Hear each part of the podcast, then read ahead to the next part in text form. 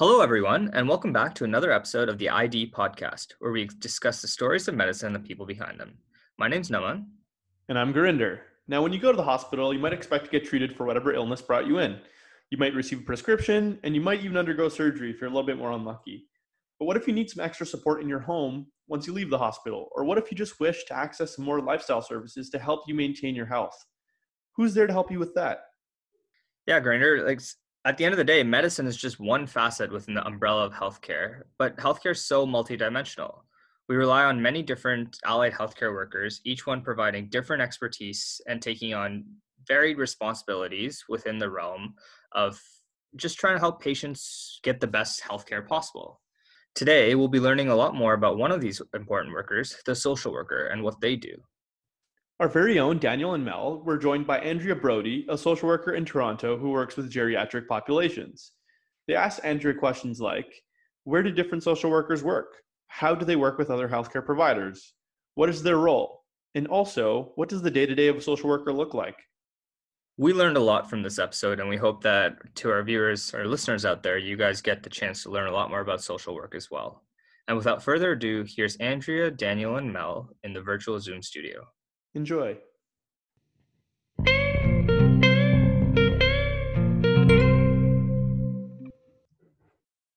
All right. So, hello, everyone. Uh, my name is Daniel. And I'm Melanie. And we are both um, medical students at McMaster who are involved in, in uh, the ID podcast. And we're very excited. Um, we are joined today over a Zoom call with Andrea Brodey, who is a social worker who currently is working at Toronto Rehab um, for the geriatric population, but has also worked at Sunnybrook Hospital in Toronto in the past. So, hi, Andrea. Welcome to the show. Hi, how are you? Very good, thanks. Yeah, thank you for joining us um, via this Zoom call, especially because we've been working really hard to try to get everything back to working. No problem. Okay, fantastic. So, first, Andrea, could you please uh, tell us a bit about your background and how you got into uh, social work? Wow. You know, I, I grew up in a family where we talked about everything in our lives and we're very open, as I am with my own family. Um, and whether or not that was personality or the fact that my dad was a psychiatrist and so he was used to talking to patients about their current situations, I generally had a natural interest in going into a profession where I would be helping people and talking to people. I've always been very interested in what's going on in the world and how to help others who are struggling and felt very passionate about that. So uh, I don't think initially I considered social work, but uh, as I got through my undergraduate degree, I realized that made the most sense for what I wanted to do. Could you give us um, a broad overview of what social work is? So, social work is really quite different depending on where you work. When I first started um, after my Bachelor of Social Work, I worked in child protection and I worked with foster parents helping to take care of kids who were crown wards um, having been removed from their families. So, social workers can have so many different jobs. They can work in the criminal um, justice system, they can work in corporate um, wellness programs, they often work in hospitals.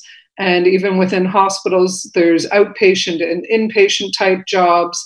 They can work in government. There's macro and micro type positions where you're doing research and advocacy uh, and social justice. And then there's private practice working this, you know, the same as some psychologists um, also work in private practice and having a specific area that you specialize in. So it might be with a specific population, whether it's LGBTQ or addictions or mental health it's a really broad field and it has many uh, different avenues for people to work in. So it really depends on where you are in your life and what interests you. And you know you can switch and get experience and, and try different areas as you go along. And i have done that myself. Um, so it's finding what works for you and maybe trying something different later on. All right. So andrea um, So you talked. Uh, so I know that you worked in many different areas uh, when you worked at Sunnybrook. So could you please tell us a bit about what you did when you were working at Sunnybrook Hospital? So I decided to go back to university in my mid 40s. I, I don't necessarily recommend that, but I had meant to do my master's much earlier, and then I ended up working in Vancouver for a few years, getting pregnant, and raising three children. So getting back to it in my mid 40s, I had always planned to, so I kept that promise. Uh, so my internship in my social work master's degree was at Sunnybrook and my placement was split between uh, the stroke team and nephrology. So I spent half a year in each of those working with the supervising social worker. So I got uh, a varied level of experience right off the bat in the hospital. When they hired me after I graduated, I had wanted to stay working part time just because I still had a very young child at home. So I got hired initially as a float, which in some ways was hard because you never get to really have connections with your team members in the way that you would like because every few weeks I was moving to a different unit wherever the need was. But I ended up working in trauma, which I thought I wouldn't be able to handle, but in the end really liked. I worked in cardiology, I worked in oncology quite a bit. Uh, in three different oncology units at Sunnybrook. Um, and I worked in nephrology and actually went back there years later and worked in nephrology again uh, in the he- hemodialysis unit there. Um, and I worked in general medicine. So I pretty much had experience in a lot of the units at Sunnybrook, and it gave me a good sense of, you know, what I liked in acute care and what I found was not as much my interest um, and got a sense of the different systems. Every unit functioned quite differently, and and uh, how the team ran their daily operations varied from one unit to another. So it's a good uh, overview. So that's really great that you were able to get that experience in so many different areas. I was wondering maybe if you could just give us like a day in the life of, of what was your kind of role, let's say in the oncology unit, or if you want to pick a different unit, uh, just to get an idea of, of kind of what you kind of did when you were working at the unit as a social worker. Sure. So, oncology, I probably worked in the most when I was afloat. Um, it it was a challenging unit. We had, uh, I think there was five doctors, some of them hospitalists. I don't think any of them were oncologists, but the unit was ran by two physician assistants, about five doctors, uh, and then the allied health and the nursing. So it was a big team. Um, we met every morning for rounds, and I know in some hospitals they don't do it daily, but in oncology we met every morning for rounds, and we'd go through our entire patient list and talk about where we were at in terms of care and next steps, and the doctors would brainstorm with each other about what was working and what wasn't, and what consultations might be needed. Um, so that happened every morning. It was a very close knit team. You were constantly relying on each other to bounce ideas off of, to share new insights um, and different things going on. So, social work role in that team was very active. I was in charge of helping families and the patients in understanding and coping with their situation and their illness and next steps. And some of them were going home to continue their treatment, and some of them were so sick that the next step was uh, either home palliative care or in hospital palliative care. I had a lot of referrals that I had to do as a social worker there. So, whether it was filling out the palliative care applications to our own Sunnybrook palliative care team, uh, whether or not it was applying to Temmy Latner for outpatient supports for people who lived in the city of Toronto, you know, getting help with rides, meals, speaking to the LHIN about getting um, personal support workers and and advocating for more hours for patients who really didn't have a lot of support or finances to help pay for extra help. So the social work role um, really navigated complex systems in oncology uh, with a very emotional um, situation. And so it was helping to bridge everything between the teams and the family and patients and uh, and plan next steps for patients, hopefully discharging to other places and helping navigate that and helping with uh, their coping and giving them information to make them feel more in control. So it sounds like as a float, you were really able to get a lot of insight into various different aspects of the hospital and interact with a wide variety of patient populations. Mm-hmm. Um, I'm very curious about how it was, what it was like to work with such a diverse set of people, and if you have any insight on different types of social work that might take place at different locations and with other populations, like maybe in a school setting. Yeah, I mean, I have friends who've worked in a school setting and I considered it at one time.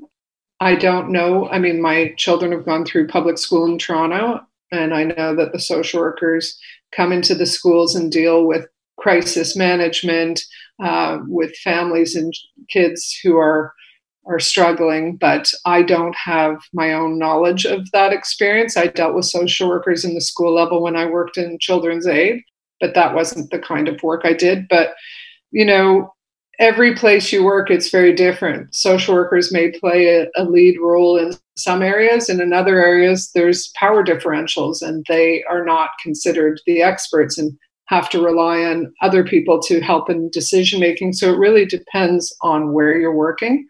The social work role is so varied. For the most part, I think social workers are completely a valued part of any team um, but with cutbacks and other things that have taken place, sometimes there aren't enough social workers, and so um, the levels of care you can provide aren't as high as they might have once been. So that's unfortunate if you know there isn't enough social work for different areas. Just another question more about um, kind of what you did when you're working in the hospital.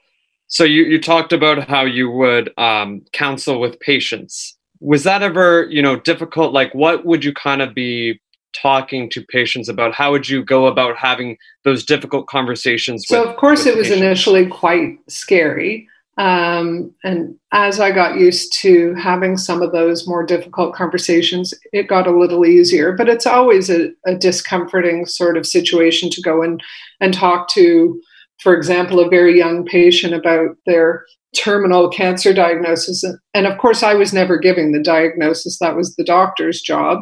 But I may have been one of the next people they saw after getting that diagnosis.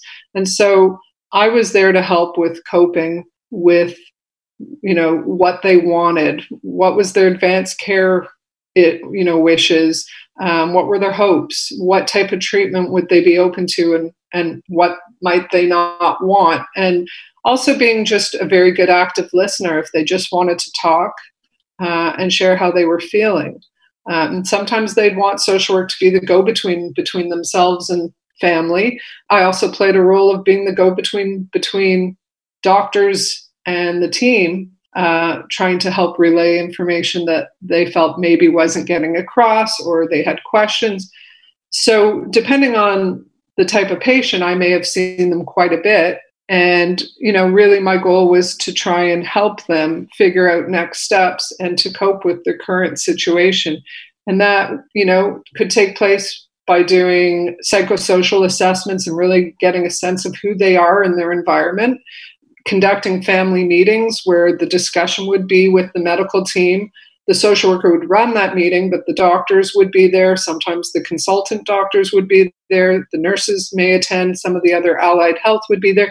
And it was discussing this is where we are, this is where we see next steps are, and this is you know our plans. And having the family put their input and the patient, if they were able to attend, all obviously wanting them to attend, but for their input as well. So the social work plays a role of tying everything together and helping to plan and helping to also provide support and counseling. So it's a big role. So it sounds like social workers play a big role as part of a medical team, or um, they tend to work closely with some other type of allied health. And I was wondering if you had any insights on what it's like to work as a social worker with um, various other healthcare providers, some of the highlights maybe, and some of the challenges as well. I guess I've been fairly fortunate. I haven't felt like I've had a, a lot of challenges working with other professionals. I, I've worked with a great group of people. Everyone's been so respectful of each other's role. And we all come with our own world experience, our own set of ethics from our profession, our own values. So it's learning to understand each other's role and, you know, asking for help where you need it. Um, I've loved working with allied health and with uh, doctors and nurses. And it's really knowing and getting to know where people's expertise was and having those groups come together so that it's a really strong plan for the patient moving forward. I've had great experiences with allied health um, and with the doctors and the nurses, so I feel fortunate that way. But it's definitely a very multidisciplinary thing when you're in acute care. Um, my current role is a little less so. I only work with doctors, and I kind of miss some of that camaraderie and that expertise that I was able to pull in from uh, in working with physiotherapists and occupational therapists and dietitians and speech language, all those people who brought their own wealth of info. I don't have that as much uh, now, and I, I, definitely think in outpatient clinics it would be helpful to have a bigger team, but I, I guess it's not considered primary focus. So, going off of that, if there's any, I guess, like insight that you've gotten as a social worker that you would like to be able to convey to your allied health professionals, so maybe the physicians that you work so closely with, um, whether there's something that you see into the lives of a patient that they don't really get to see? Uh, in my current role as an outpatient uh, geriatric social worker, you know the physicians do more of the in clinic visits and and I've advocated for social work to do more of the psychosocial assessments but I haven't gotten to do as many as I I used to do. So most of my work with patients some of it's in person but most of it's over the phone. And especially now with the current situation it's all over the phone I would love to see a more active role for social work in terms of in clinic work.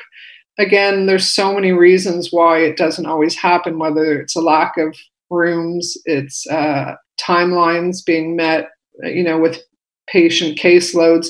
For whatever it is it you know it's a different situation than acute care and i've spent more years in acute care so i guess i was used to being part of that allied team. I still managed to bring in um, that by pulling in community resources and, and, and borrowing from their wealth of information and their interactions and experiences with patients and family members. It's just, it's a more over the phone type of work as opposed to having a team right there on the premises with you that you can share little tidbits that you may have learned or ask questions. I don't have quite that luxury of that anymore. So I'm very interested to hear more about what you are currently doing. And it sounds like a, more responsibility now that you aren't working with so many other of the healthcare um, team members uh, in your current role. I know that you currently work at Toronto Rehab with the geriatric population. So I was wondering what kinds of issues do you often see with that population and what are you often doing when you work with that population?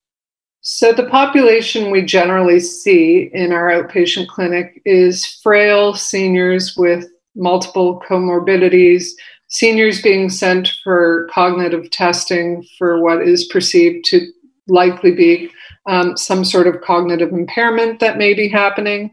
Um, so, we're often consulted by family doctors to see patients. My role may be you know, we often ask the patients to come in with a family member or a friend if they can. So, my role is working with the patient and their family member um, as much as possible, seeing how their home life is, what are their main concerns, what are their difficulties and challenges, um, where they, you know, perceive that they may, you know, need some support, and trying to pull in those appropriate systems into place to provide them as good a situation as they can. So, pulling from a multitude of different resources and government programs. So, whether I see them in person or I get the referral afterwards by email or phone call, I generally reach out to patient and families and their powers of attorney and whoever they want me to speak to and and we sort of get a sense of where are you at what are your difficulties how can i help and it may be just sitting on the phone and having a friendly support conversation, or it may be this person's really struggling, going back to the doctors and saying, okay, this is what I found out. I'm thinking that we should try and get more support in the home or refer this patient to a day program because there's caregiver challenges and Um, there isn't enough respite available for the caregivers. So, different challenges that we try and work out together in terms of how to support this person while they remain in the community. So, in general, I'm wondering what are some of the main challenges and some of the main highlights about being a geriatrics social worker compared to any other types that you've had experiences in so far? Well, not to get political, but maybe a little. I guess some of the challenges, and I, I, I think we're seeing some of this in the current situation, is there isn't as much funding in geriatrics as I would like to see in terms of supports available to the community. So I do have quite a few patients who are really struggling to manage at home. And if they don't have a lot of family or friends support and they don't have the finances to pay for some support, there's a real gap in terms of how they manage and how they could be much more safely and happily um, in their homes. We don't have enough long term care beds. And of course, a lot of patients don't choose that as their uh, option as well. But uh, for those who do, who sit on wait lists of multiple years, that's a problem because there are a lot of people who cannot afford help and really need to get hourly care and are really living at risk in the community. So I would love to see a lot more support programs uh, and money flowing into geriatric supports. Well, I hope that you know as our population gets older, that the government definitely devotes more resources to that area. Um, so thank you for bringing those needs to our attention. You mentioned earlier that you did some psychiatric consultations, or maybe I'm misremembering what you said. But can you tell us a bit about what that looks like in your in your current role? So, in my current role, I don't do anything that would be deemed a psychiatric consultation. Um, what I have done and did in acute care quite a bit are psychosocial assessments. Oh, that's what I meant. Yes. Yeah. so, in my current role, I don't do that as much. Uh, the geriatricians and psychiatrists I work with do it as part of their own practice, whereas in the acute care hospitals, it really is something the social workers do and the OTs do. So, in my current um, clinic, the um, psychiatrists and geriatricians will do their own cognitive testing, um, whether it's the Montreal Cognitive Assessment or the RUDAS or different cognitive assessment tests. In the acute care hospitals, that work is often done by occupational therapists and um, social workers. So some of that's done um, that is no longer done by social workers in the outpatient clinic. But you know, in a psychosocial assessment, you're trying to get a sense of who are the people, the main contacts in their life, how were they managing before, what do their financial situation look like, what is their level of education, what you know, do they live in a two story home or uh, an apartment, or do they not have a home whatsoever? So it's trying to get a sense of the patient within their social framework and figure out what areas might need supports, finding out what they, you know, what supports they had in place before. So trying to get a sense of what they have, what they may need going forward, are they going home at the same baseline that they came in at, or are they going home where they're going to need a lot more care in the community? So there's sort of a series of questions you ask as part of a psychosocial assessment. Mm-hmm. And you know, you try to do most of that with the patient, but in some situations where the patient's not well enough and is given consent, you may do that with family members, with their powers of attorney, trying to get a full picture of who this person is in order to plan as best you can for them uh, in their recovery. So it sounds like the role of a social worker is quite dynamic. I am wondering if you have any advice that you would like to give our viewers who might, or our listeners who might be contemplating about a career in social work or maybe are in the middle of getting a degree right now. Uh, well, I think it's a great profession. As I said at the beginning, uh, there's so many different areas to work in and it's really finding you know your area of interest. And you know social work students are asked to pick sort of micro or macro and trying to figure out do i want to work in a clinical area or do i want to work in social justice and research and government programs? There's so much out there. Um, so you know, starting in one area and moving to something entirely different within the field of social work is so possible. And I guess that's a real, to me, that's a, a wonderful thing to have that many options to try different um, types of support and helping. I've really enjoyed it. Well, we really enjoyed this conversation with you, Andrea. Um, thank you so much for joining us. I guess one final question is what what kind of motivates you um, in your work in your life are there any words of wisdom that you like to live by or any anything like that motivation for me is helping others. I think i get so much out of that and seeing that i've helped someone makes me feel so good.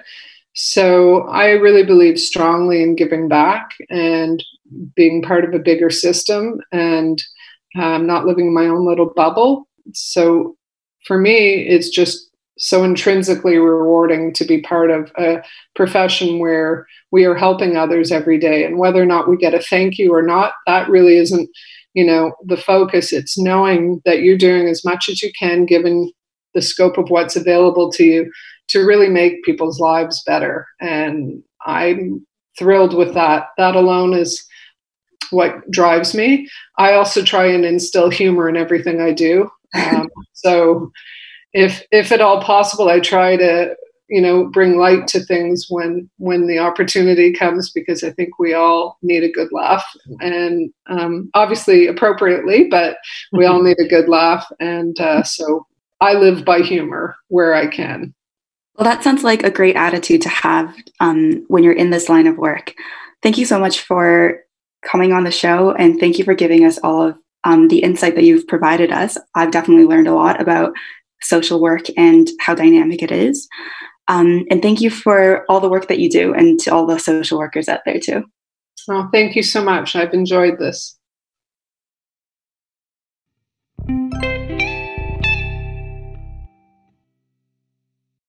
that was a really really interesting discussion i definitely took a lot away and i'm a lot more informed about social work now than i was before so thank you to daniel and mel and a big thank you to andrea brodey yeah absolutely Gurinder i found it really interesting to hear about how dynamic social work is and the fact that the nature of social, social work really depends on which population you're working with the environment you're in and which other healthcare team members you work with. Uh, was there something about social work like that really stood out to you there Gurinder yeah, I think you definitely nailed it in the fact that the breadth of social work is so wide.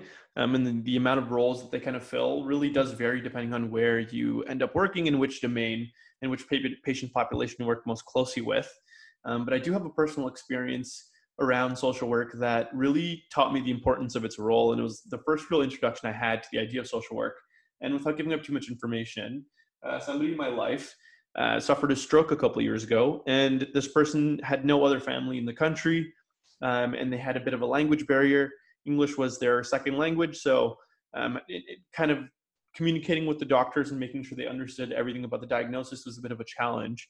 And so, social work in Hamilton did their very best to connect us with all the resources possible to help our friend out and make sure that their family abroad was also aware of the diagnosis, aware of how the patient was doing, and really made sure that the process was as smooth as possible and so the patient could focus on recovering and not having to worry about where what's going to happen with my school grades what's going to happen with these assignments that are due what's going to happen with rent et cetera et cetera. So just having someone behind you to make sure that everything else is taken care of and you can really focus on getting better um, was huge. So i have a very deep uh, appreciation for everyone who's uh, working in social work right now. Yeah and i think like that story really highlights and I just want to say I'm glad that this friend of yours, hopefully they're doing better and that social worker was there for them. Um, just highlights all the different hats that a social worker wears, whether it's kind of the psychosocial aspect, the financial aspect, the kind of logistics of transport.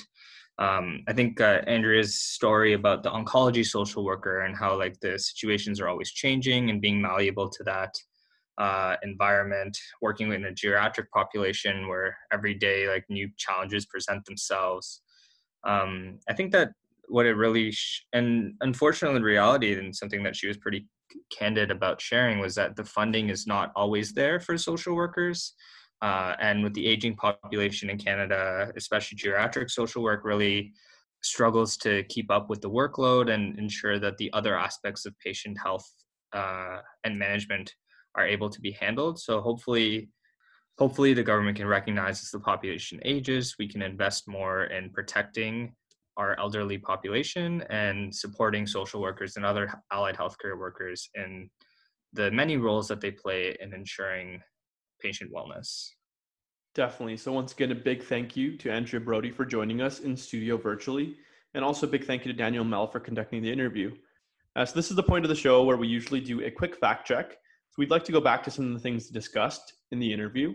At one point, Andrea mentioned something called a LHIN or an LHIN. For our listeners who don't know, LHIN stands for Local Health Integration Network. These are the health authorities responsible for regional administration of public health care, healthcare services in Ontario. Yeah, thanks. So that's it's important. We should uh, ensure that any acronyms being used are defined, and I'm glad that you brought that up. So working with the LHIN, I think that's where the social worker might help get PSW or personal support server work uh, services, et cetera, home care for patients that might need it. And with that, uh, I would like to thank you all for joining us today, and thank you to all the social workers who contribute so much to the healthcare environment. If there's another type of healthcare worker you'd like us to interview next, send us a message or tweet at us. We're excited to explore more healthcare roles in the future. Also, a big thank you to the team, without whom this episode would not be possible. A big thank you to Daniel Borins and Melanie Zhang for interviewing Andrea, as well as Prasiddha Parthasarathy, Lucy Lan for helping them create the episode. Finally, we'd like to say thank you to the rest of the team Mike G, Omri Nachamani, and Isabella Stefanova on music and editing. Thank you for tuning in to the ID podcast, where listening is the best medicine. Stay safe, everyone.